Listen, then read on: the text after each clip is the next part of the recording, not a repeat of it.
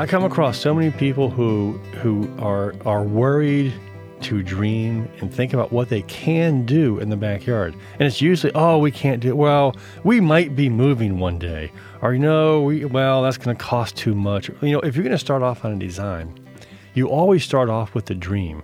Start off with what would just tickle you crazy to go outside and find is it your, your kids and their friends sitting around a fireplace or a fire pit enjoying themselves? Or you know all your all your all your your kids friends there where you're watching them you get to know them? Or is it having your neighbor come over and sit and have a great time while you're listening to the water feature and you're watching hummingbirds? Or is it the other moms down the street where you know all the all the all the moms are feeling like they're so stressed out because all they do is watch two or three kids. Well, they all get together, and maybe you're sitting in the backyard and you turn your backyard, or you, you take turns turning your backyard into the the daycare center where at least all the moms are together. But all these things that how you live in the yard, dream about how you can use that backyard for more living space. And once you start putting the dream in place, then you can start taking the concrete steps necessary to achieve the dream and achieve your wishes. And that is such a big deal. I, I talk to people all the time and say, if you could snap your fingers and have your backyard the way you want it, what what would how would you be living? Not the stuff. How would you be living? And they start giving me the list of of how they'd be entertaining out there, how they'd go out there in the mornings after they get the kids off to school and the husband's gone, they go out there and, and just relax for maybe just a half hour. Or how they would enjoy having their kids and their kids' friends there, or how it'd be so nice if the husband comes home from work or the wife comes home from work, or they're talking about how each one of them works so hard how they had their little resort back there, you know, where the husband says, "Man, my wife would love to just sit in a spa and soak for 20 minutes at night before, you know, at the so end what of the is day." it that keeps us from dreaming that dream? What is it that we stop and say, "Wow, Well, it's the money"? When the I started time, the show, the sometimes space. no, I think it's I think it's fear of failure, fear that you aren't going to have the money to do it, fear that you aren't going to find the right people to do it, fear that you you're going to mess up the plans and things like that. I really do think the fear of failure stops Well, you a know lot that of people. that's very true because even in the beginning, it, when we had goals, you know, as young marrieds, how are we going to get some money? And I had an older brother-in-law that said, "Hey, you got to go to Edward Jones and talk to this guy. He's going to help you all do some investments." And I'm like, "Investments?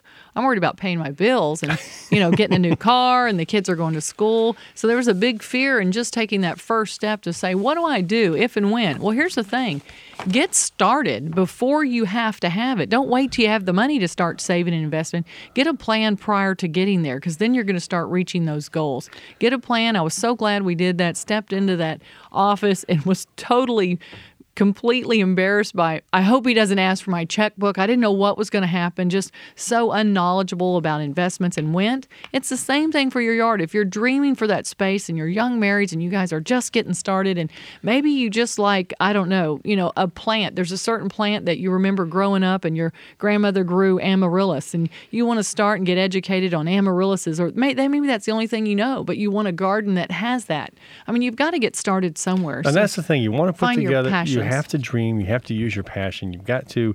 You've got to be willing to make a few mistakes. If there's anything is you, you can make a mistake on it, it's plants. I mean, my gosh, you know, you can always pick up another one.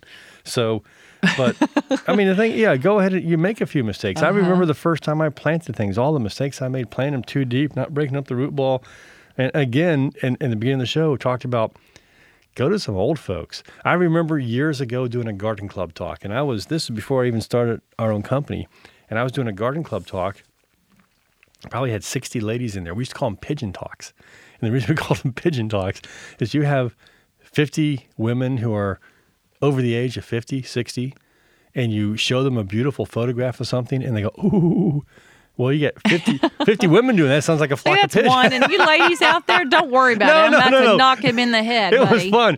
But this one woman at the Because we're excited about something. she raises her hand and she asked me about a particular type of rose and how she couldn't grow it. And she, I've been trying to grow this rose since I was 20 years old, and I've grown all. And she went through all the roses she's grown, and and she was probably the oldest lady there, and she was asking me the secret to growing a rose that she had had trouble with, and it was probably a moment of complete candor. I said, "Ma'am, I have to tell you something." if afterwards I can sit down and take notes from you and you would just talk for a couple hours, I would be the one gaining out of this whole garden club talk, not everyone else here. You've been growing roses for so long and have tried so many different things. I appreciate you asking me for the answer, but I'm not the one with the answer. You're the one with the answers. And I need to be taking notes from you, not the other way around. And she, I think I probably disappointed her, but the fact is, people have been doing this stuff for years. This is, you know, and I'm not talking about just gardening. I'll go ahead and get a little philosophical. I'm talking about life the answers they have, the experiences they have are so critical. And we're probably not finding those on the internet. We're finding those sitting down talking to them, saying, Hey, how'd you do this? What did you do here? That's one of my this? New Year's resolution is to try to talk to those people in their 90s. All those people that I pass out through the whole year, and you just pass by and you kind of see them, you say hi, and you learn this and that. But really gathering, just talking, even if it's just for a moment. I've got to be careful because I'm six four and you know 250 if i walk down if i sit down next to them and start talking to them it, it scares them a little i think i think people in their 90s are fearless man. Those well, guys are point. totally fearless they don't care what size you are. Maybe i don't have to worry about that. But you guys don't be afraid to dream your dream and start your project and we can help you put a plan together no matter what size that space is. And and really don't be afraid of that budget. Don't be afraid of your goals. Don't be afraid to to create that place where you and your family will live and enjoy. It's the best best investment of your life and and your return is going to be on those life experiences. It's going to be in the family memories. It's going to be gathering that up wherever you're at whatever you're doing whatever point in life. And we live in fear that they might transfer us or we might make the wrong decision. Just put that aside and dream your dreams because i'm telling you that's that's where success comes and those failures along the way are the best teaching tools that you'll ever have then I should be a teacher. I think you are. That's what we do every week. well, you know, I, I, I can't add to that.